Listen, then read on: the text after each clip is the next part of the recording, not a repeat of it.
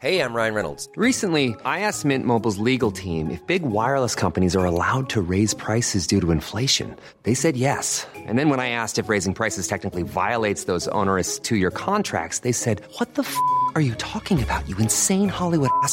F- So to recap, we're cutting the price of Mint Unlimited from $30 a month to just $15 a month. Give it a try at mintmobile.com slash switch. $45 upfront for three months plus taxes and fees. Promo rate for new customers for limited time. Unlimited more than 40 gigabytes per month. Slows. Full terms at mintmobile.com.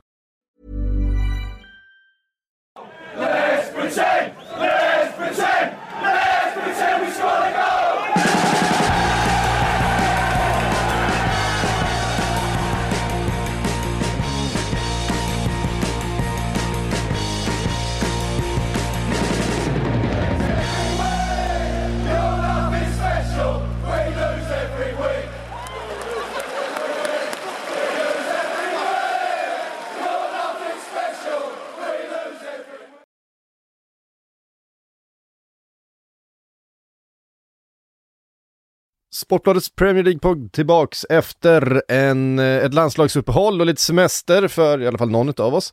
Eh, och eh, nästan full omgång. Vi eh, får eh, återkomma eventuellt om det behövs till matchen som spelas ikväll då, den mellan Everton och Burnley. Hörde jag extra podd på Everton Burnley? är det där vi är? Se, då, då, då får de fan ta och bjuda upp till något alltså. Eh, eh, jag vet inte. Måste ändå riktigt, riktigt sjukt. Benitez mot Sean Dyche, känns, det känns inte som det kommer bli fyrverkerier.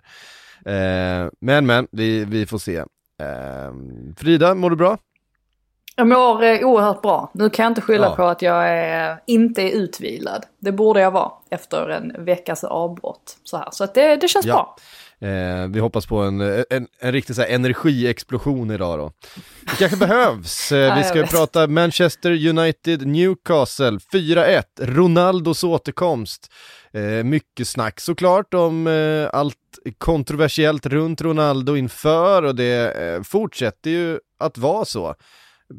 Han är en kontroversiell eh, figur, men han är också en eh, spelare som alltid hamnar i centrum och kan vara helt osynlig i stort sett eh, i eh, en hel första halvlek och sen så när bollen trillar ner där, då är han framme och stöter in den 1-0 och sen gör han också 2-1 eh, blev det då för att eh, Newcastle kvitterade ju däremellan.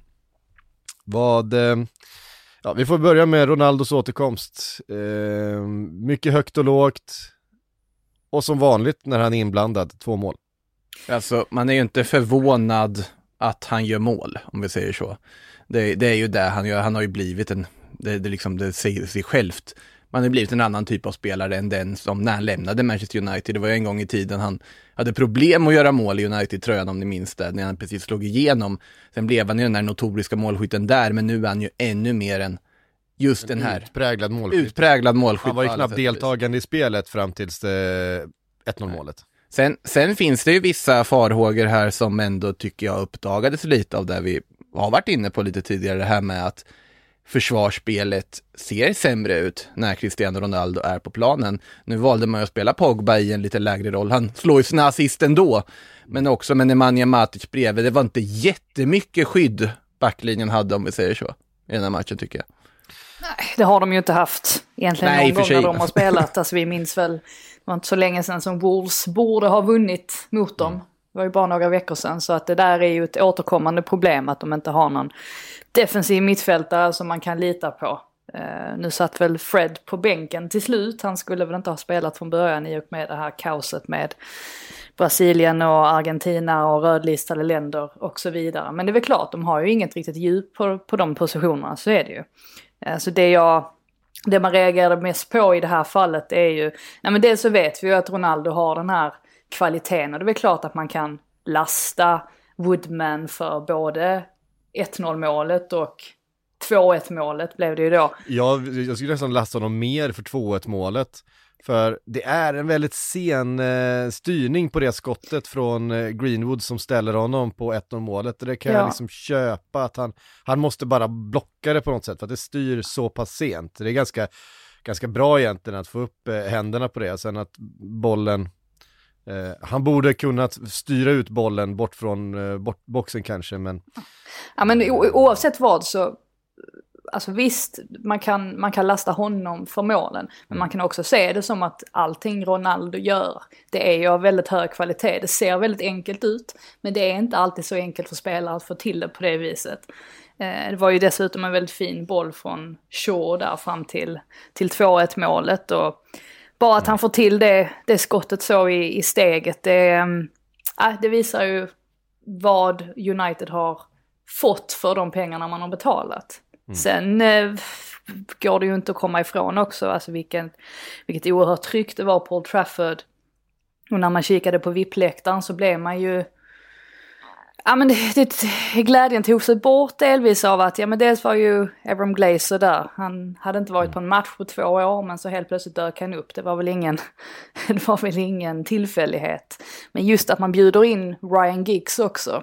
Ja, det visar ju lite grann kanske var Manchester United står i, i den här frågan. Alltså Giggs är inte dömd än, men han ska ju upp i rättegång i januari för våld mot två kvinnor. Och man tycker väl att Alltså tajmingen var kanske inte sådär jätteperfekt med tanke på hur kontroversiellt det ändå har varit att värva tillbaka Ronaldo och mycket utrymme det har fått. Eh, ja, men alltså dels i media men ja, bland gemene man och alla protester som skedde runt omkring den här matchen mm. också. Um, så att, ja, där blir man ju fundersam kring vad, ja, vad är det United håller på med egentligen? Alltså, de ignorerar ju uppenbarligen helt, alltså de har ingen känsla för vilka man kanske ska sätta på gästlistan. Så att, ja. Å andra sidan så får man väl liksom sätta det, alltså det är en fråga och sen så får man fokusera på matchen på planen och, och vad Ronaldo gör där. Men det blir ju svårt den här balansgången och man ser ju att det upprör väldigt många också. Att vissa tycker att det passar inte sig att, att prata om de våldtäktsanklagelserna mot Ronaldo en kvart innan hans liksom, nya, nya debut på Old Trafford. Medan andra tycker att det är väldigt viktigt att man tar upp det hela tiden. Så att det där är ju en balansgång som vi nog kommer få se under säsongen.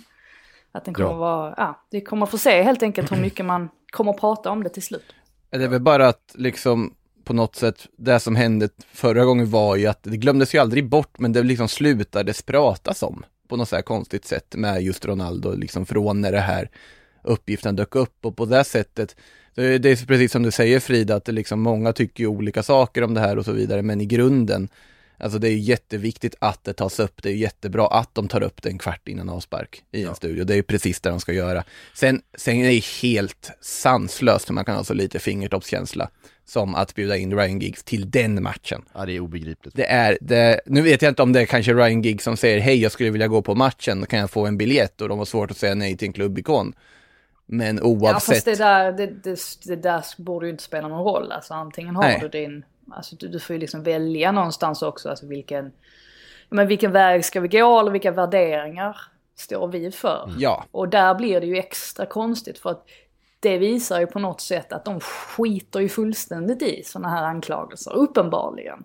Det är en sak med mm. Ronaldo ändå, för att det där fallet, det, det, är synd att det aldrig liksom togs upp till rättegång för att det hade varit så mycket bättre om vi hade fått det klarlagt på det sättet. Men nu står ju Giggs här med, visst han är inte heller dömd än. Men han, alltså är det inte bättre att avvakta då till efter den här rättegången i januari tycker man? Det är ja, väldigt, sen, väldigt märkligt. Sen är ju inte den här Giggs-historien den första Giggs-historien heller. Nej. Som, som man nej, har haft. Nej. Även om den andra är mer kanske snarare än brottsligt så är moraliskt tvivelaktiga. Ja, liksom, precis. Nej, men det, är, det är väldigt stor skillnad och det som han är anklagad för nu är ju väldigt allvarligt. Han ja. är ju petad från Wales förbund. Alltså han, Exakt. Han, han, var ju liksom, han har redan eh, han har petats ur ett sammanhang men är tydligen då välkommen tillbaka i ett annat och det det är ju att skicka en signal. Det, ja. det, ja, ehm, exakt, och med tanke på allting annat som har hänt nu på sistone, Benjamin Mendy, jag såg att Manchester City har stoppat all försäljning av hans produkter nu, så man kan, inte, man kan alltså inte klicka hem en tröja med Mendys namn på ryggen längre. Och det var väl på tiden. Alltså han har ju varit misstänkt sedan i november förra året. Och det var ju först nu när det blev känt, när liksom polisen själv gick ut med hans namn, det var ju då City bestämde sig för att stänga av honom. Så att känner liksom att det har varit lite för många stories av den typen, nu på, särskilt nu på sistone. Och varför då göra det ännu värre genom att bjuda in gigs? Jag förstår inte riktigt tänket där, men ja. Nej. Mm. Eh, på planen så spelades ju fotboll, vi var inne på eh, Ronaldo, jag kan ju känna så här, eh, absolut, det, det såg defensivt lite svagt ut från eh, Manchester United, du har varit inne på det, Pogba som har varit så fenomenal i en lite mer framskjuten position bredvid eh, Bruno Fernandes, tillbaks då i en sittande mittfältstvåa eh, bredvid Nemanja Matic. Och tittar man på den här första halvleken, för det är ju så här, visst att det, det sker på bekostnad, Ronaldo sker på bekostnad av andra saker. Å andra sidan är det så att mål förändrar fotbollsmatcher. Och fram tills att det, Newcastle gör ju egentligen allt rätt i den här matchen. Vi vet att, att United har svårt att bryta ner lågt stående försvar och de, de gör i stort sett inga misstag. Alltså det, det, de, har, de får matchen dit de vill ha den. Sen kommer det här målet, det är en styrning och det är en eh, halvsvag målvaktsinsats och så är det 1-0. Ehm, och där förändras matchen ganska mycket. Så det var ju ganska, man led lite med Newcastle att det här sker ju också då precis två minuter före halvtid. Sen kommer de ju ut och så får de sin kvittering. Eh, Fantastisk och sen, omställning också ju. Där med Ja. Almiron och Sam Maximan är det väl som får bollen och Manquillo som kommer, ja, kommer precis. löpande. Så att, eh, och de och hade de- ju fler av den typen ju. Ja, och de var, de, var, de var bra under långa perioder Newcastle tycker jag. Sen så är det ju så att när det där 2-1 målet då kommer, ehm, då är det ju som att luften går ur eh, laget. Då orkar de inte riktigt, för då måste de jaga igen. Ehm, då, då reser de sig inte istället så rinner, rinner resultatet iväg och det är ju två stycken fantastiska mål som de avslutar den här matchen med United. Brunos slägga först, den är ju, Helt Det okej. är helt otroligt. Ja. ja. Riktigt ehm, portugisiskt tema på den här matchen. Verkligen, och så Messi Lingard på slutet. eh, vill också vara med och leka. Han, han, han har ju kvalitet. Han, han, kommer ju in och är, är väldigt bra den korta stunden han får eh, spela här och, och gör ju ett väldigt fint mål. Det är ju ett, eh, ett fantastiskt eh, mål. Pogbas passning, vem är det som släpper den mellan benen? Eh, eh, minns inte vem det kanske var Bruno. Eh, så de rullar fram den till eh, Lingard som sätter den så. Alltså, 4-1 det är ju- till United till slut. Det är ju två målskyttar, alltså man bortser från Ronaldo här, som det var väldigt viktigt för dem att få göra ett mål i en sån här match också. Bruno Fernandes, vi minns hur osynlig han var i liksom EM eller när han spelade med Ronaldo tidigare. Att han får ändå göra ett mål och visa att nej, jag kommer inte bara liksom försvinna bort i någon sorts glömska här. Det tror jag var ganska viktigt ändå för liksom hans fortsatta status och självförtroende och för Lingard att få komma in och få göra så många minuter som han gör och också göra ett mål och visa att men jag är kvar här för att jag kan bidra med någonting till det här laget, inte för att West Ham inte vill betala tillräckligt mycket pengar. Så väldigt viktigt för dem på alla sätt att få göra mål. Nu är det bara att man väntar på att Jadon Sancho ska komma igång på allvar också, för det har han ju inte gjort än. Nej, och jag skulle nästan säga att under den perioden då Newcastle höll ihop under första halvlek så var det Jadon Sanchez faktiskt som var den mest aktiva och, och försökte och utmanade och skapade. Det var så betydligt trögare ut på, på andra håll så att där men sen var det som att när matchbilden förändrades då försvann också eh, eh, Jadon Sancho lite, eh, som jag upplevde i alla fall ur, ur matchbilden. Det, det är ju frågan om inte Ronaldos intåg, om det inte har lättat lite grann på pressen på Sanchos axlar. För att vi vet ju alla hur, hur mycket pengar han kostade och hade inte Ronaldo funnits där och tagit en max, massa uppmärksamhet så hade ju uppmärksamheten antagligen riktats mot honom och att men han kanske inte har fått den utväxlingen nu inledningsvis som andra spelare har fått som Ja. är nya i klubbar. Eh, Ja, och det ju, hade ju kunnat bli liksom ett mantra det här att man fortsätter springa in i lågt stående försvar och det är liksom alla skott blockas och alla inspel bara nickas bort. Eh, och det hade ju kunnat bli liksom en självuppfyllande profetia, framförallt för en sån ung spelare som Jadon Sancho i en ny miljö och så vidare. Eh, och att den pressen ökar. Nu, Ja. nu blir det ju helt annorlunda som sagt. Tyckte det var intressant också att se Ronaldos rörelse, alltså vilken variation han hade i sitt spel, att han droppade djupt, att han var inne i boxen, att han hela tiden var på tårna som vid 1-0 målet. Han är ju väldigt mångsidig, så på det sättet så måste han vara en oerhört svår spelare att försvara sig mot också, för man vet aldrig riktigt var han, var han dyker upp på planen. Och man såg ju, eller hörde väl Solskjaer säga någonting om att ja, alltså Ronaldo är ju inte den här spelaren som gör sina, sina överstegare längre, men jag tyckte nog att man såg några överstegare i matchen, att han, han har kvar en liten del av sitt, eh, av sitt gamla jag ändå. Ja. Ehm, eh, från Manchester United och Newcastle United till Leeds United som eh, tog emot Liverpool. Eh, en match som, eh, ett möte som genererade två stycken högoktaniga matcher förra säsongen och det var bra drag även den här gången. Det är ju två liksom filosofier, Bielsa och Klopp som, alltså när de möts då blir det ju hela havet stormare. Det, det, det, var så högt tempo under första halvlek ett tag där så att man eh, visste knappt var man skulle ta vägen någonstans. Man bara satt och svettades i soffan.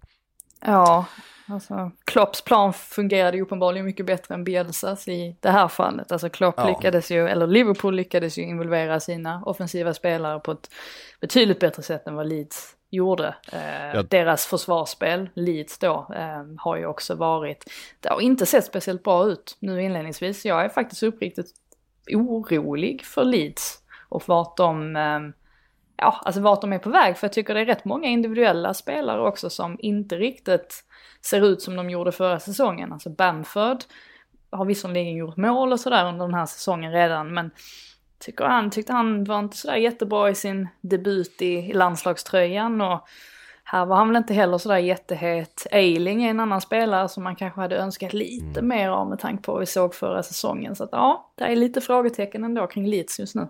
Ja, tog sig till något, eh, något enstaka, men ett ganska bra eh, läge där, tror jag Rodrigo var det som hade ett skottläge i boxen, men annars så var det Liverpool som, eh, som styrde och ställde och var, var bättre helt enkelt. De påminner mycket om varandra, lagen, men rent taktiskt så ser det ändå lite annorlunda ut. lyssnade på Alexander Arnold efter matchen, han sa att det viktigaste för oss var bara att tänka på att vi ska inte liksom dras med in i man-man tänket. Vi ska inte börja spela man-man eh, omedvetet bara för att Leeds gör det, utan vi ska fokusera på våra grejer så kommer det lösa sig. Och det där kan ju bli ett problem för Leeds, för att eh, om lagen de, de spelar ju alltid sitt spel. Om lagen börjar dra upp planer för hur man ska hantera Leeds eh, man-man-press så eh, kan det ju lätt bli så här. Och framförallt då de här, alltså lag som Liverpool som är bättre på i stort sett alla positioner. Um, då, då, alltså det kunde, det kunde blivit 6-0 i den här matchen om, om Sadio Mané bara hade... jag, liksom... jag tänkte precis säga det, jag, för väldigt länge under den matchen, eller egentligen har man ju kallat honom det för ganska många, i ganska många månader, Sadio en touch för mycket Mané. Att det ja. hela tiden, alltså den sista lilla touchen har inte suttit där. Men så till slut, när man trodde att det kommer aldrig bli mål igen för honom, så gjorde han ett. Det var nog väldigt, väldigt skönt för hans del. Ja, men ett rejält smolk i bägaren för eh, Liverpool och det var väldigt tydligt både i intervjuerna med spelare och med Klopp efter matchen att eh, tre poäng visst, men eh, skadan på Harvey Elliott eh, är det som överskuggar prestationen den här kvällen. Blev rött kort på strök. Ehm, där, där kan vi också ändå, det var ju bara en fullkomligt olycklig situation. Alltså, och det här är ju ett sånt läge där det blir rött kort på konsekvensen. Ja, men, alltså, så här, re alltså- regeln säger ju att om du, om du, uh, if you, en, Dave, vad säger man, om man... Uh, Endanger... Motståndarens hälsa, vilket han uppenbarligen gör med ja. den här tacklingen. Det är ju så. Sen sker det ju massor med sådana här tacklingar som inte leder till någonting, men uppenbarligen när du bryter benet på motståndare så har du uh, liksom, och du har orsakat det, då har du mm. inte varit tillräckligt försiktig. Han, Om... hoppar, han hoppar in i, i tacklingen, man ser ju att hela, han är i luft, luften, han kommer bakifrån. Um, jag skulle inte bli förvånad över uh, om den här, det här röda kortet uh, ändras till ett gult kort i efterhand, alltså att det inte blir någon avstängning. Samtidigt så kan jag absolut köpa att det röda kortet gavs ja, ja, uh, där absolut. och då. Alltså det, även... För att han äventyrar ju en, en motståndares hälsa genom den här tacklingen, uppenbarligen eftersom benet mm. gick av. Um, Dislocated jag tror, ankle. Jag tror också att de, om de överklagar så tror jag också att det kommer ju, kommer bli omgjort till ett gult kort. Det är jag ganska mm. övertygad om egentligen. Men det är klart att jag, jag, vet inte, jag tycker väl inte heller det är sådär jättefel kanske genom rött kort just när situationen inträffar. Alltså jag tror inte Paulson, jag tror inte han hade, hade inte varit för att alltså Elliots fot hängde på en tråd mm. liksom, så tror jag absolut inte att han hade blåst från första början. Nej. Alltså att han, då hade han inte ens blåst frispark.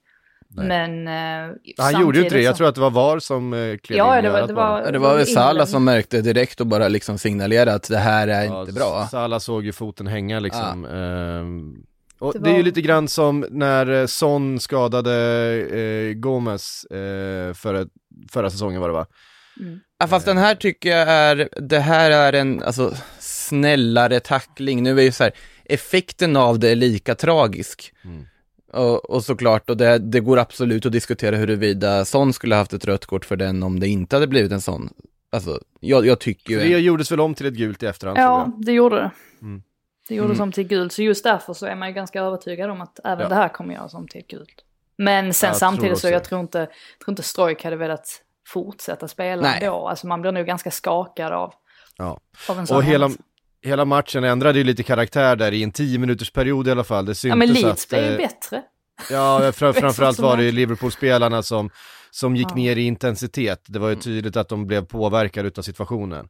Eh, och det är ju fullt, fullt naturligt. De stod, var ju på planen, man såg ju alltså Salas ansikte direkt efteråt. Han var ju tvungen att bara gå därifrån, Mm. dra, hu- alltså, eh, dra tröjan över ansiktet och, och man såg flera spelare som blev väldigt påverkade. Det såg ju fruktansvärt ut när foten hängde på det där sättet. Och Framförallt när det händer en, en 18-åring som precis har slagits in och som har sett så otroligt fin ut och Mm.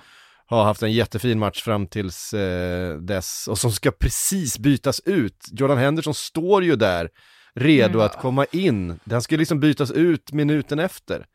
Ja det är så Eh, typiskt. Så att, eh, ja. eh, Verkar ju som men- att han, enligt The Guardian så kommer han bli borta i flera månader.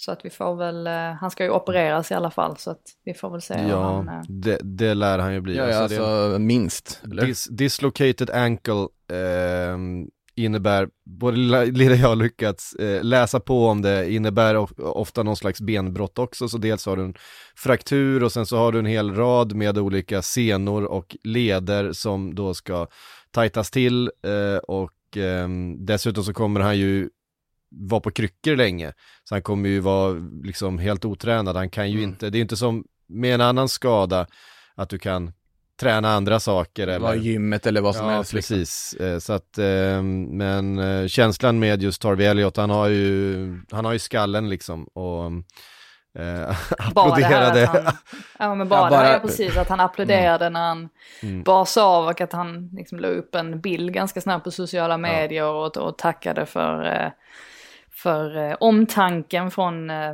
alla som hade hört av sig. Det visar ju också att han, ja precis, där är nu ganska hårt pannben. Ja, han, det, och det är ju det man har förstått om honom också. Han är en superfokuserad liksom eh, tonåring som eh, eh, han, han borrar bara ner och kör och han, han eh, det är också så här, hans kvaliteter som fotbollsspelare är ju också att han är, för att vara så ung, så oerhört intelligent.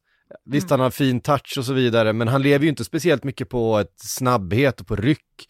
Eh, sådär som många andra tonåringar som kommer fram som kan påverkas väldigt mycket av en eh, sån här skada, utan han har faktiskt kvaliteter, eh, den känsliga vänsterfoten eh, och så vidare som, som han fortfarande kommer ha, och den här spelförståelsen och blicken och så vidare. Och sinnesnärvaron att liksom när han åker in på sjukhuset lämna en tröja till eh, killen som brutit armen i en korpenmatch som ligger bredvid. Ja, Jag tycker precis. ändå, det, det, det, det säger ändå en del att göra i ett sånt läge när du precis har fått en liksom, En kille som är typ fyra år yngre.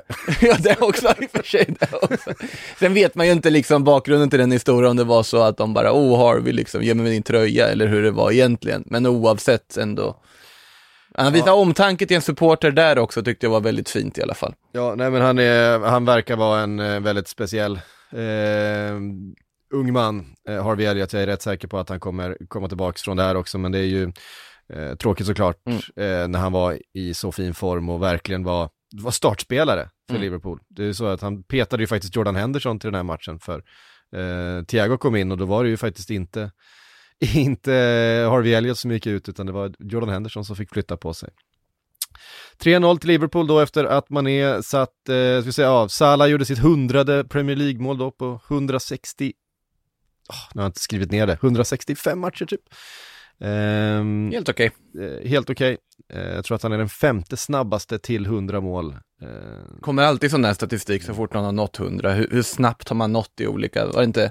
sånt gillar vi. Jag tycker det är statistik kring Salah efter varenda match han spelar. Alltså efter Ja, varenda mål han gör. Det är alltid någonting. Något rekord Ja. han slår. Något, något rekord han slår. Så Ja, men är det inte för mycket mål. statistik nu för tiden? Att det blir liksom att man blir så otroligt alltså, stum till den. Alltså så här, jaha, han har nått det här som femte bästa någonsin liksom. Men man reagerar inte på det för man liksom pumpas med de här kuriosa-siffrorna efter varje, någon liksom världsstjärna har gjort någonting så är det alltid någon form av...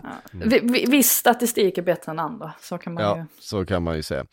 Eh, 3-0 var ett gångbart resultat i helgen. Eh, 3-0 blev det nämligen även mellan Palace och Spurs. Eh, Nuno Espirito Santos fina start och som Spurs-tränare fick sig en rejäl tryckare utav Patrick Vieras gäng. Eh, Vieira som nog, eh, kunde jubla lite extra då åt att eh, slå sin gamla ärkerival då i, i Tottenham, eh, gamla Arsenal-legendaren. Eh, Tangangas utvisning såklart eh, väldigt eh, avgörande, men det var ett svagt Tottenham i den här matchen. Och Ja. en rättvis seger för, för Palace. Ja, det saknades ju kreativitet, något oerhört. Och um, därav kan man ju sitta och kritisera eller ifrågasätta Nuno varför han inte använder sig av spelare som Hill och Ndombele som ju faktiskt besitter kreativa egenskaper. Men det gjorde han inte utan han satsade på ett mittfält som ganska underwhelming om man säger så med, med Winks som gjorde sin första ligastart och Skip och Höjbjerg som ju visserligen är, är bra alltså i en framskjuten roll vanligtvis men har väl kanske inte riktigt kommit till sin rätt heller ehm, de här senaste matcherna, alltså sett till vad han bidrar med offensivt. Och de spelarna som stack ut i den här matchen, det var ju, ja, Tanganga av helt fel orsaker i och med att han först, jag förstår inte ens vad han gör, jag tycker nästan lite synd om Zaha där i första situationen, varför han får varning. För att det är faktiskt Tanganga som först gör, alltså han, han puttar ju honom och eh, sen håller ju Tanganga honom kvar, alltså när Zaha vill putta bort honom så håller ju, håller ju Tanganga kvar honom. Så det var otroligt, en otroligt konstig situation och så får Tanganga sitt första gula kort och sen så kort senare så får han sitt andra. Så att det var ju, det var ingen bra eftermiddag för honom direkt. Men de spelarna som stack ut av goda anledningar, det var ju Zaha då som var bäst på plan och Gallagher som var, eh, ja alltså strax därefter bäst på plan han också. Gallagher har ju sett väldigt fin ut nu sen han kom till Palace och bidrar ju så otroligt mycket med sin mångsidighet och verkar Och ju de vara två det där som... tillsammans, de två tillsammans Ja, kombinerade ju fint. Jag skulle precis säga att det verkar ju vara så att, att Zaha,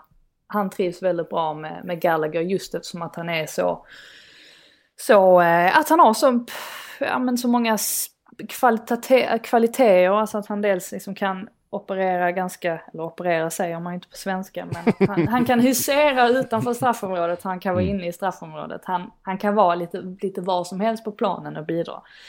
Så att de två var riktigt, riktigt bra. Men det är klart att eh, Ottson Edouard måste Precis. få sig ett omnämnande här att han i sin debut kliver in och gör två mål. Han kliver in i 84.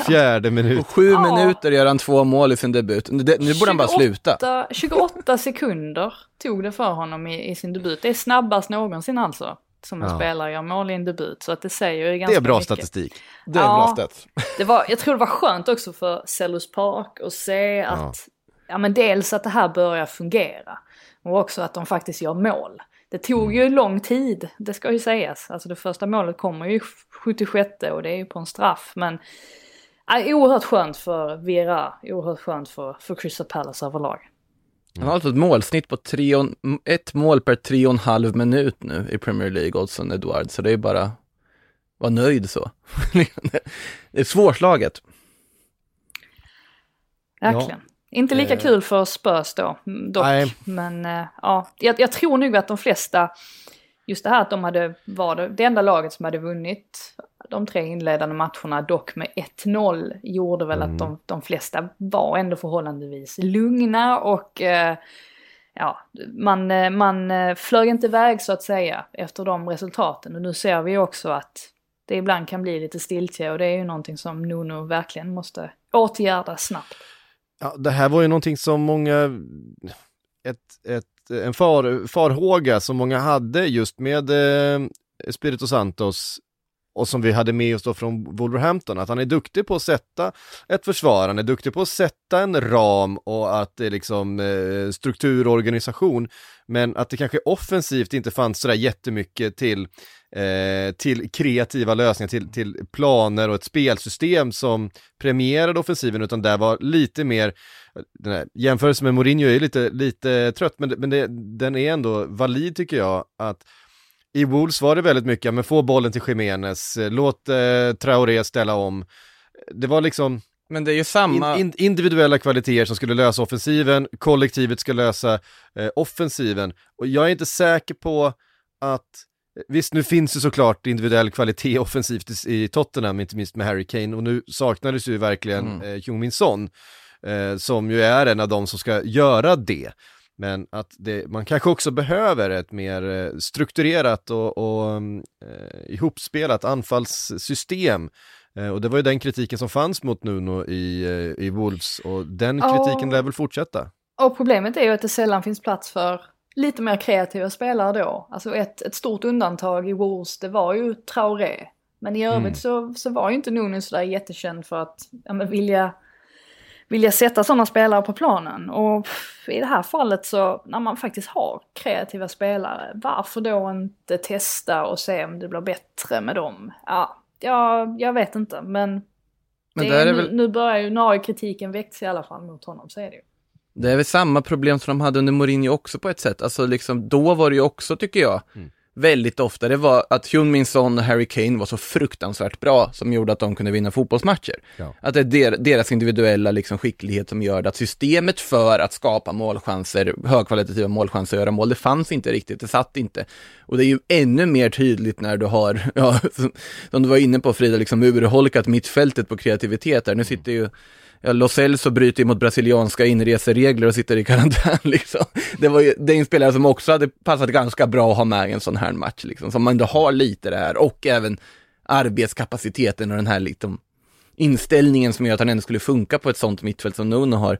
Och sen att sån saknas är ju jättetydligt tycker jag, hur, hur mycket han betyder för det här laget också. Att Harry Kane har inte sin bästa dag och det räcker inte riktigt så. Och det är ju jätteoroväckande för Tottenham att de fortfarande inte har något system som sträcker sig utöver att vissa spelare ska göra individuella prestationer om man ska vinna matcher på så sätt.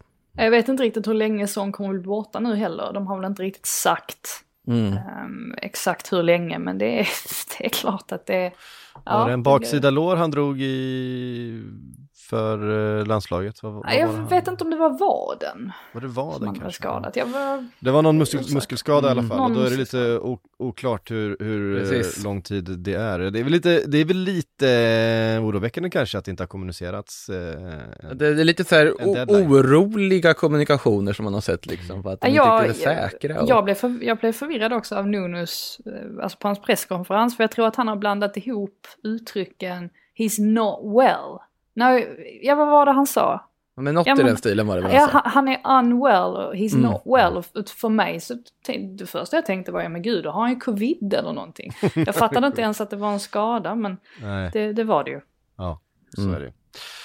3-0 till Palace, 3-0 även då mellan eh, Chelsea och Aston Villa, även om eh, Aston Villa spelade otroligt bra den här matchen eh, och hade skapade massor så var det Chelsea som eh, tog hem alla tre målen och alla tre poängen. Eh, två På tal mål. om individuell kvalitet som avgör Ja, alltså, och, och visst, eh, och Lukaku med dubbeln såklart, men alltså assisten från Kovacic eh, till första målet. Först då han vänder bort två stycken spelare centralt, alltså på det där sättet, och han bara, han har ju en förmåga att bara glida mellan eh, spelare som väldigt få har, eh, som är så estetiskt vackert och sen den där liksom, eh, 50 meters passningen till Lukaku som bara sitter på skosnöret. Det är ju, för mig hela helgens eh, vackraste moment är, är Kovacic framspelning till, till 1-0. Det säger ju ganska mycket också när, när Chelsea som, ja, men som, som du är inne på där, jag, jag var på Stamford Bridge också. Och den här första halvleken så, det var ju inte som att supportrarna var, ja men de var ju inte överförtjusta i den här halvleken. De, det märktes att det började bli lite oroligt efter Lukakus 1-0 mål där. Och precis som du är inne på, Kovacic var ju matchens, han var ju planens gigant. Han, Ja, det var en och- riktig och att- masterclass verkligen. Ja, och att han som central mittfältare lyckas överskugga att hans partner, eh, eller ja, debutanten Saul, att han var fullständigt bedrövlig. Det säger ju också ganska mycket om hans kvaliteter i den här matchen. Ja. För att det var nog, det kan ha varit den sämsta debuten man har skådat, i alla fall i, alltså från Chelsea-spelare. Det var, ju, det var ju helt otroligt vad usel han var. Alltså han, han hade alltså, han, han klarade inte av att vinna en enda duell. Noll av nio dueller.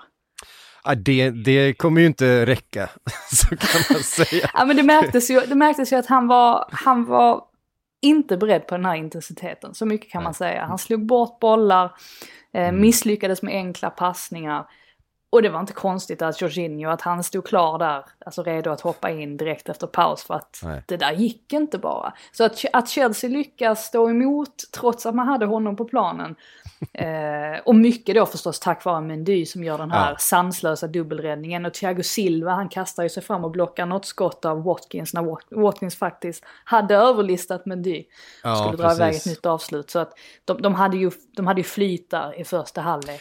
Men sen efter Kovacic, när han gör 2-0 målet, då tycker jag att det planar ut. Alltså Villas, Villas mm. tryck blir inte lika påtagligt. Nej, men då, då går ju luften lite grann ur, men det är ju, alltså jag tycker det är Aston Villa skapar ju mycket mer än vad Chelsea gör. Eh, under, ja men helt fram till två, det, jag skrev i mitt körschema, Mings, Mings bjuder på tre poäng. Eh, ja, det, det, det kändes verkligen så för att Aston Villa tryckte på och det var ju Mendy som höll Chelsea kvar i matchen. Eh, eh, och höll den där nollan med flera jättefina räddningar och, och eh, McGinn tyckte jag var väldigt, väldigt bra. Ollie Watkins hotade hela tiden. Eh, Danny Ings gör ju det han gör med sin Funkar rörlighet. Funkar uppenbarligen med den där tvåan på topp. Alltså ja. med att spela Watkins och Ings tillsammans som vi ändå liksom funderat om det är där de kommer göra. När Verkligen. då Watkins är tillbaka. Säker. Du var säker? ja, men det sa jag nog. Eh, ja, det gjorde du absolut. Eh, och jag tycker det också är kul att McGinn är tillbaka och är så här bra. Eh, för att ha sagt, och det var ju Saul som rånade på bollen flera gånger där. Ja. Han, eh, han märkte ju att han fick ett övertag och han gick ju dit och knuffade undan honom helt enkelt. Alltså det intressanta med Saul är att det känns på något sätt som att de engelska klubbarna har trott att de försöker värva liksom 2017-2018 varianten av Saul, den som var, kostade nästan en miljard och eh, såg hur bra ut som helst och var jätteviktig för Atletico. Nu har vi en Saul som på senare år har fått liksom så här Jens Gustafsson-treatmenten av eh, Diego Simeone och flyttat ut som wingback som eh, inte alls riktigt har haft så lätt att ta en plats i Atletico, som väl snarare flyttar på sig för att han inte platsade där, snarare än att ha Premier League-klubbar som verkligen, verkligen ville ha honom. Det säger ju en del om att han går på det här lånet som han gör på sista sekund.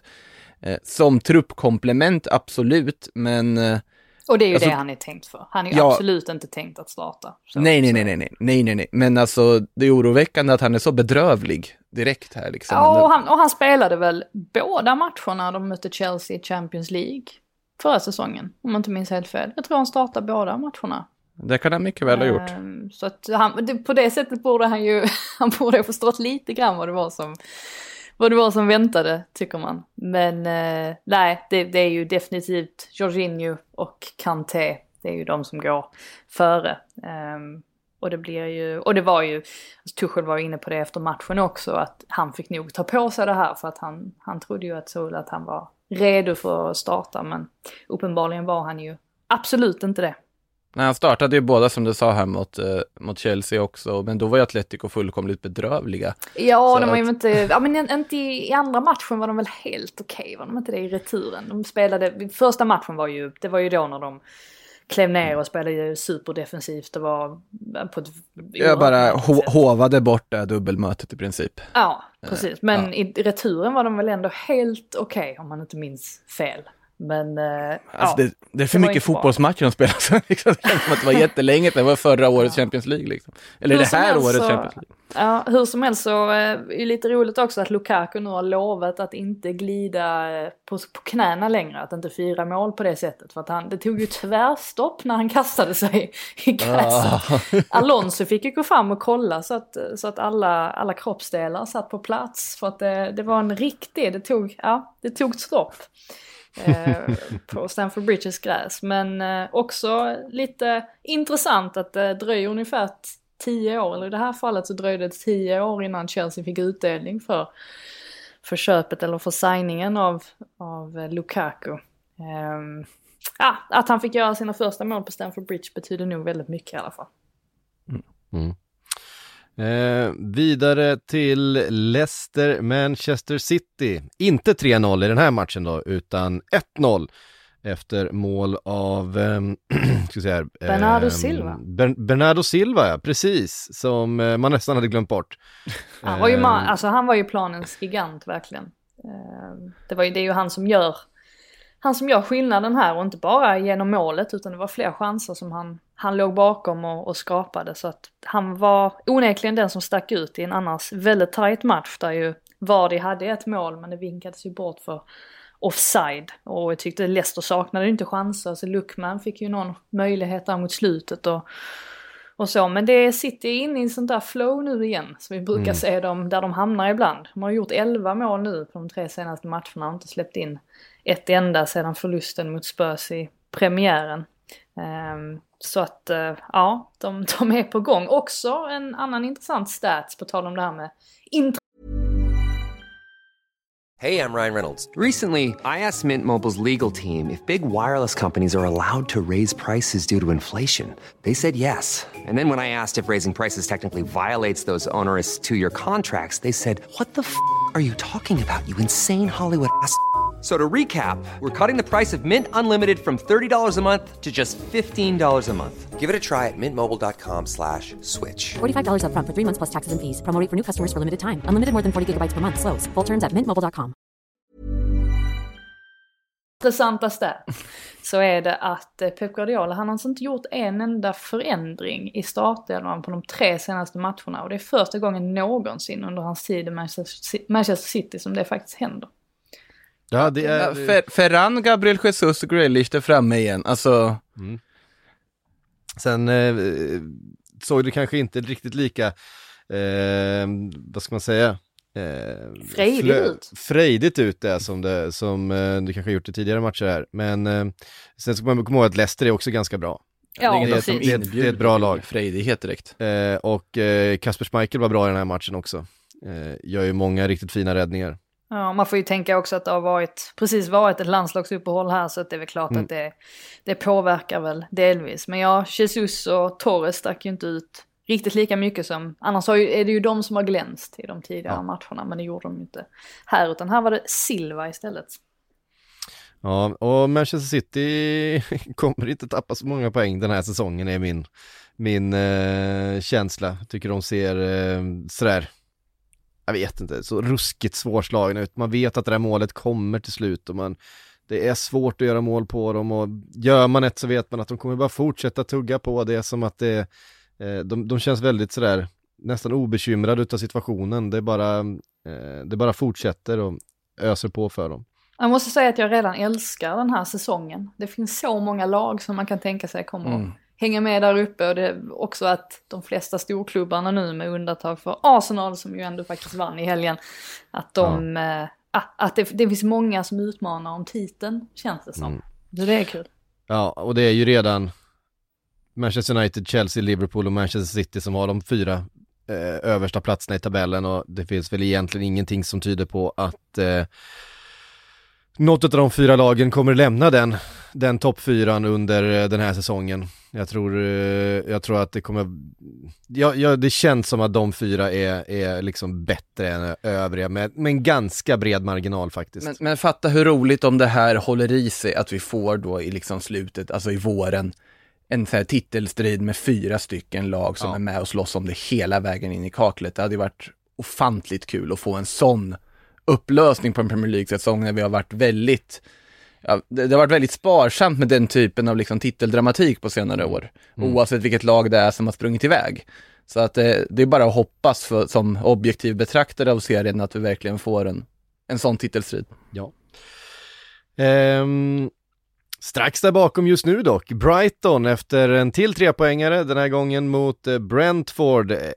1-0 blev slutresultatet, sent, sent mål av Trossard som eh, eh lyckades då eh, roffa hem eh, alla tre poängen. Eh, superviktigt mål såklart, för eh, var det någonting som Brighton hade problem med förra året så var just att få med sig poängen och få in målen som behövdes. Eh, och kan man lyckas med det då kan man eh, ta sig väldigt långt den här säsongen och kanske utmana om de där topp 8, topp 7, rent av en, ett Europaspel någonstans. Jag tycker att det finns eh, potential även om såklart Leicester och West Ham och Aston Villa kanske eller några av de andra har. Arsenal. Eh, ja, Arsenal såklart men det är väl de man ska slå. Det, alltså, jag känner att det är så här, Spurs kommer ju eh, av allt att döma då kanske vara femma eh, bakom toppfyran och sen så Arsenal får vi väl se. Eh, de, lyck, de lyckades slå, vi kommer till den matchen snart här, men, men Brighton eh, Tycker lite, på...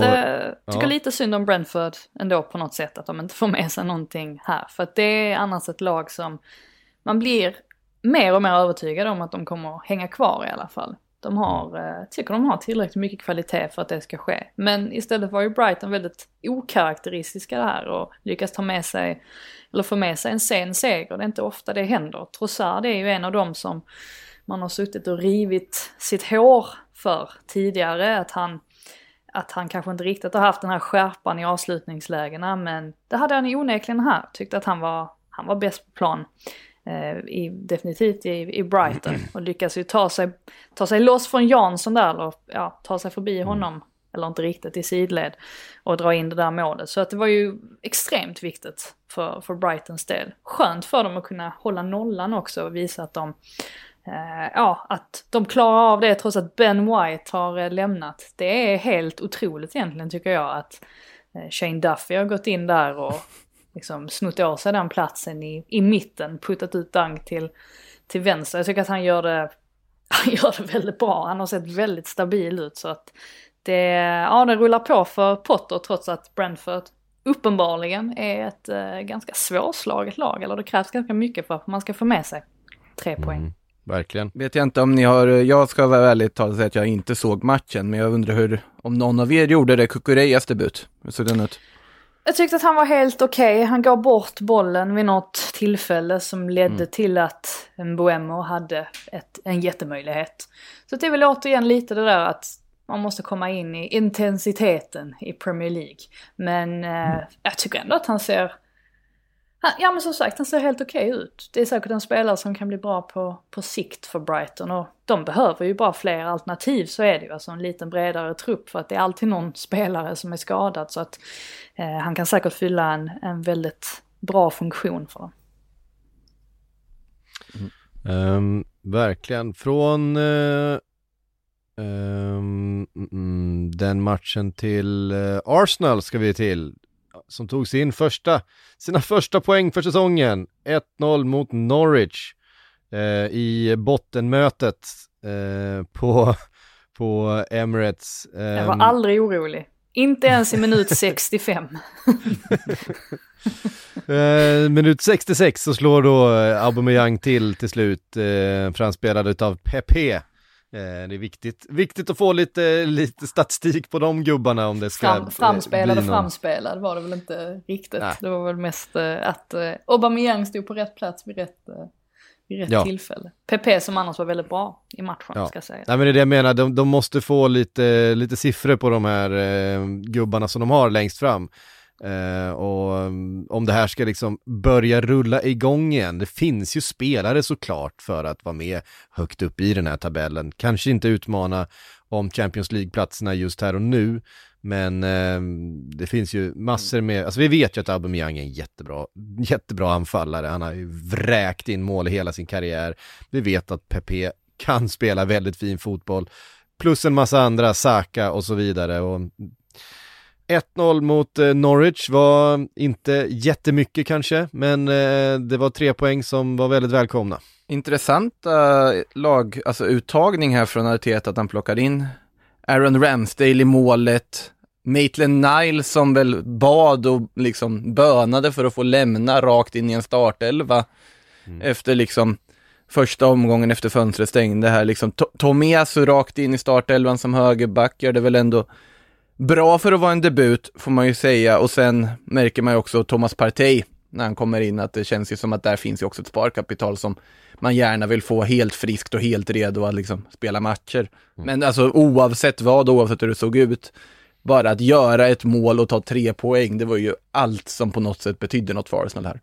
Man blev ju övertygad också om ja, hur de borde spela. För att det är när Smith Rowe och Partey, det är när de kommer in som det verkligen sker en, en positiv förändring. Alltså som tempot skruvas upp. Fram tills dess så tyckte jag att det var, det var lite för segt. Alltså det, det fanns inte riktigt den här injektionen. Men den kommer när de kommer på, vilket gör att man, alltså jag börjar luta lite åt att de borde spela 4-3-3.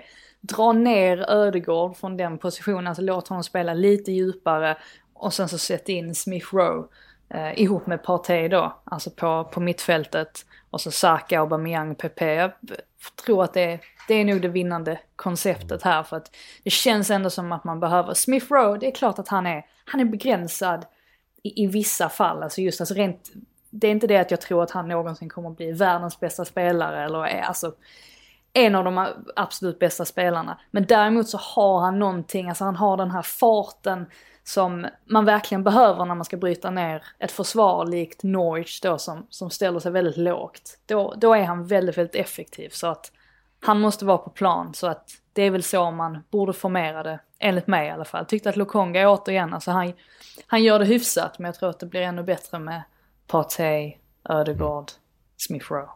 Ja.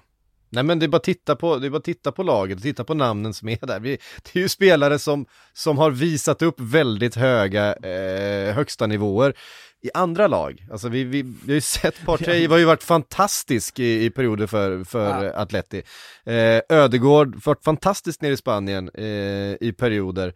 Och som vi har redan nämnt liksom, eh, Aubameyang och så vidare, Ben White, Kieran Tierney är ju också liksom en kvalitetsspelare. Ehm, det finns ju där.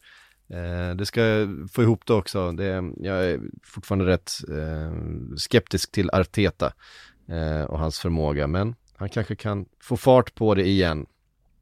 Det har ju varit lite det som har varit ett, ett frågetecken har ju varit huruvida det går att spela Smith Rowe och Ödegård samtidigt. De är, påminner ju rätt mycket om varandra i, i spelstil och kanske behövs det liksom är det lite väl mycket lyx på planen att ha båda de två liksom kreativa, kanske inte ja, så... Ja, men inte mot väl... den här typen av motstånd. Nej, inte mot den här inte. typen av motstånd, men mot, mot bättre liksom... motstånd där du måste vinna absolut. mer boll och det blir mer en mittfältskamp. Ja, absolut. Då blir det svårt att spela med de två spelarna men samtidigt. Arsenal är ju inte ett lag som ska ge sig in i den typen av, alltså det är inte där deras styrkor i den här truppen ligger heller. Och sen är det så att du kan ha ett spelgeni på planen, men det här spelgeniet måste ju ha någon att bolla med. Mm. Och att då ha Smith Rowe och Ödegård tillsammans tycker jag låter ganska klokt att då kan ju de hitta kombinationer, de kan hitta varandra, båda förstår fotboll på ett väldigt fint sätt, väldigt vackert sätt. Jag tror att det är ganska viktigt att bygga sådana relationer på en plan också, och inte bara tänka, ja vi har Martin Ödegård som är spelintelligent, men han löser alltihopa när han har liksom Maitland Niles Lokonga bredvid sig istället. Det blir inte riktigt samma sak, han kan inte bygga samma bygga upp samma saker, liksom speluppbyggnaden som man skulle kunna göra om man har Smith Rowe med sig. Mm. Ingen Granit Xhaka här heller, avstängd ju. Det var ju också ett, eh, en bonus för Arsenal. Eh, han hade inte kunnat spela ändå va? Alltså i och med, han har ju covid och grejer. Exakt. Jaha, han dessutom det. Jag, visst, jag, jag, hade bara koll på att han var avstängd så att eh...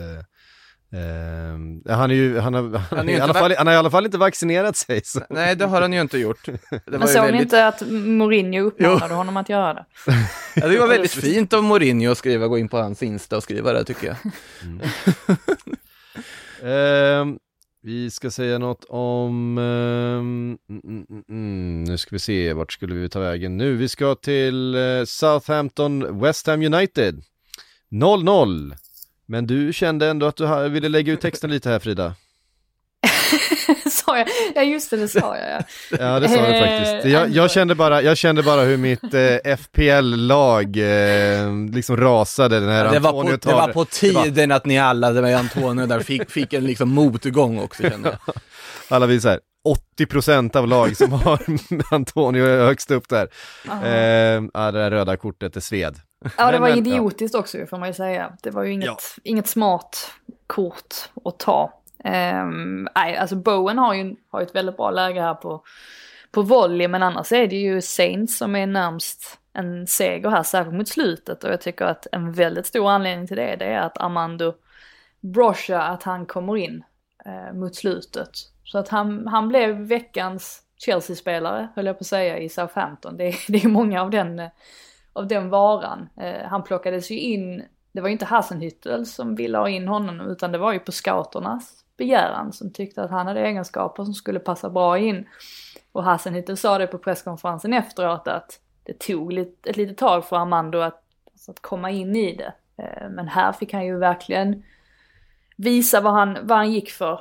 Så att det skulle inte förvåna mig om han får chansen från, från start möjligtvis. Alltså kanske redan i nästa omgång. Man hade ju förändrat sitt eh, försvarsspel lite grann, Saints. Eh, vet medgav det på presskonferensen och jag tror väl att det handlade om att kändes som att mittbackarna och så där ibland Salisu att de låg lite närmare motståndarna än tidigare, lite mer aggressiva.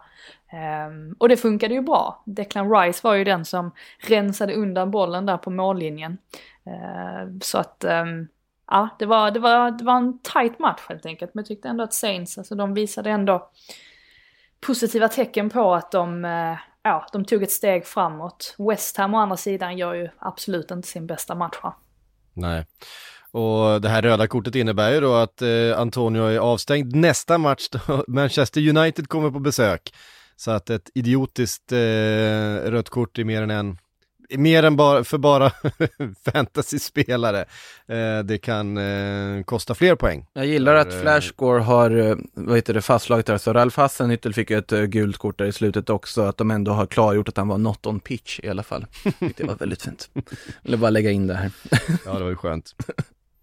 Eh, skönt för dem. Ehm, ska säga något om ehm, Watford Wolves också.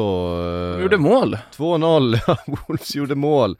Eh, Eller ja, det var ju ett självmål i och för sig först. Det första, och sen Wang Hee-chan eh, i målprotokollet. Man har glömt att han är där, Wang Yi-chan.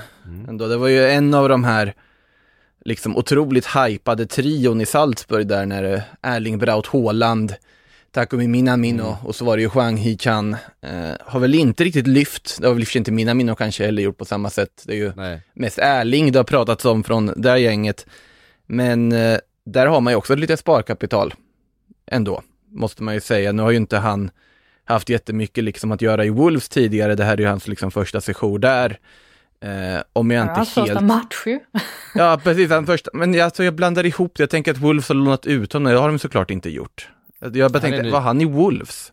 Som man tänkte man har glömt bort det innan. Ja. Eh, hans första match, ja, och det är väl en super rekrytering även om det inte lyfte för honom i Leipzig överhuvudtaget, vilket var lite förvånande tycker jag. Så finns det ju ändå kvaliteter där och det var skönt att han får komma in i målprotokollet direkt. Jag minns när Liverpool spelade mot Salzburg i Champions League för ett par säsonger sedan. Det var ju då han var ganska bra. vispade runt och var, var riktigt, riktigt eh, farlig. Ehm, men som sagt, viktigt för Wolves att få, få stoppa in ett par bollar här och, och ehm, få se för de kan Jag hade helt missat att han var i Wolves inser jag. Ja, men alltså han är ju på lån ju från, Ah, från Leipzig. Men äh, tyckte det var ju kul för honom att han fick, fick göra mål. Men jag tycker väl framförallt att det är Trincao återigen eh, som sticker ut här. Och Traoré är också bra. Så att ja, jag är inte orolig för Wolves heller. Jag tror Nej. så länge nu att de liksom börjar få igång målskyttet lite grann. Eh, Lars sa ju det efter matchen att han hade ju varit riktigt orolig. Eh, just det här att de inte, inte lyckades få håll på några motståndare. Så att eh, förhoppningsvis för deras del så kan detta båda gott. Mm. Eh, alltså Trincao ska ju, håller jag ju med dig också Frida, där måste man ju prata om att det är ett superfynd. Att utnyttja Barcelonas utsatta läge, plocka en spelare som de ändå trodde väldigt mycket på, som ändå har fått ganska mycket speltid och ändå haft, man har sett att det finns kvaliteter. Få honom på det här väldigt fördelaktiga lånedealen som man får i det här portugisiska kolonin och bara gå rakt in. Jag tycker det är en supervärvning av dem på alla sätt och vis. Det är så Det smart är, det, är det är nästan så att de har en, en, eh, en agent nära knuten till klubben som är bra Kan- på kan- att lösa kan- den här typen av dealar. Det kan, det kan vara bra ändå, även om vägen dit går att kanske vara enklare så kan det vara väldigt, väldigt, väldigt bra ändå. Eh, det var det, vi ska svara på lite frågor också. Vi har fått eh, en från Thomas Nygren, det har varit en, en eh, snackis på sociala medier. Eh, han skriver, vore intressant att höra hur ni ser på medias hantering av Elliots skada. I tv-sändningen valde man att inte visa, men i studion hade man fyra repriser och idag har flera tidningar se situationen med i sina rubriker. Hur tycker ni man ska hantera det? Jag tycker inte, alltså jag, jag, kan köpa att man är i, i direktsändning, kan eh, eh vara lite försiktig med, eh, med repriser och så vidare, men i det här fallet så tycker jag inte det var så konstigt att visa repriser på. Visst att foten går sönder och det, det kan se lite otäckt ut eh, med ett ben som går av och så vidare. Eh, samtidigt, det går liksom inte att jämföra med Christian Eriksens situation där en person liksom ligger och dör eh, på fotbollsplanen. Det är liksom integritetsnivån eh, och integritetskränkningen eh, på, liksom på ett helt annat eh, plan. Här är ju en spelare som visst får en allvarlig skada och bryter benet, men det är fortfarande en, det är en tackling och en skada. Eh, mm. Jag har inga problem med att man visar repriser på det här. Eh, sen så kanske om det är någon som är väldigt känslig för just ben som går av så får man väl varna då kanske och säga att här, nu blir det lite otäcka bilder eller nu blir det liksom, eh, det här kommer se läskigt ut. Men jag tycker inte att det finns en integritetskränkning i att visa den här reprisen. Eh, jag håller med. Eh, det är ju lite som, vad heter det, en annan signatur, Robin skriver också, det är en skada och inte Lex Eriksen liksom. Och mm. på något sätt om man skulle ta bort skräckskadorna som man brukar skriva om på liksom kvällstidningsrubriker, då hade, skulle inte kvällstidningen ha så mycket mer att rubricera på. Eh, höll jag på att säga. Men ja, jag kan ändå känna att om där kan jag på något sätt förstå att man ändå visar det kablas ut på annat sätt. Så jag håller ju helt med dig där. Ja, um, mm, mm, uh, eh, MR Gretsvold skriver är Arsenals, ne Arsenals nedåtgående spiral en effekt av att man förlänger med de bästa spelarna, Özil och Aubameyang och en ren jävla otur och av ren jävla otur så slutar de prestera och blir osäljbara. Ehm, tror ju inte de vill sluta prestera. Ja. Alltså Özil var det väl en definitionsfråga hur mycket ja. han ville prestera egentligen. Nej. Att ja, man ska jämföra, ja.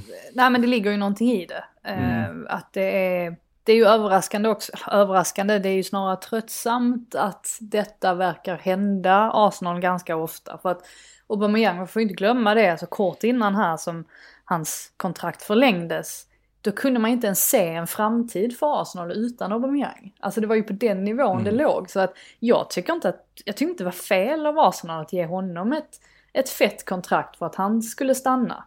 Problemet var ju att det, ja, det blev ju inte som någon hade tänkt sig. Alltså någonting överhuvudtaget. Sen nu Nej. börjar han väl förhoppningsvis komma igång igen så att man kanske kan få, eller så att de kan få, ja men förvalta lite av pengarna som de har investerat i honom. Men det är klart att det är ju beslut efter beslut som blir fel på något sätt för Arsenal. Och det är ju därför man riktar blicken mot sportchef eller tekniska direktören eller vad än hans titel är, Edu. Och till mm. viss del då Arteta också eftersom att det är de som har ansvar för de här bitarna. Och det har ju inte, har ju inte fungerat. Det, det ju, har ju inte fungerat på ganska många år egentligen. Alltså minns ju att Wenger har ju också tagit en del snedsteg i förhållande till vilka spelare han har rekryterat. Vi minns ju den här engelska, engelska eh, gyllene generationen. Alltså när de satt där på rad, alla som hade skrivit på. Det var ju inte, var inte många där som det är någon succé heller. Så att, eh, nej, det, det blir ju lätt så här för en klubb också. att tar man inte rätt beslut då, då rasar det för, mm. för det mesta. Och i Arsenals fall har det ju faktiskt varit så.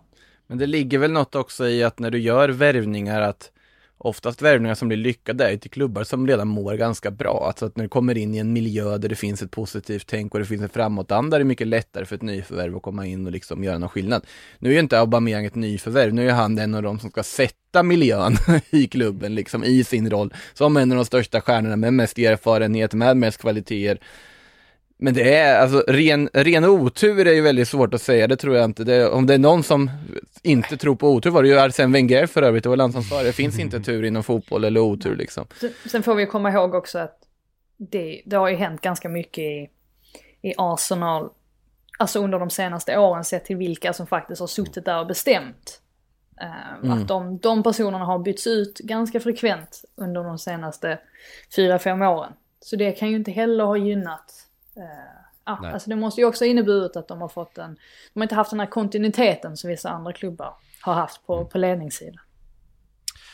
Ehm, vi har fått en fråga från Mattias Johansson. Borde United spela 5-4-1 för att komma runt bristen på en vettig defensiv mittfältare? Um, um, Wan-Bissaka, Vigge, Maguire, Varan och Shaw och sen då med Sancho, Bruno, Pogba, Rashford, Ronaldo framför. Ehm, då får man in Rashford i elvan också. Vart ska han annars ta plats när han är tillbaka? Alltså jag vill ju ha in Greenwood.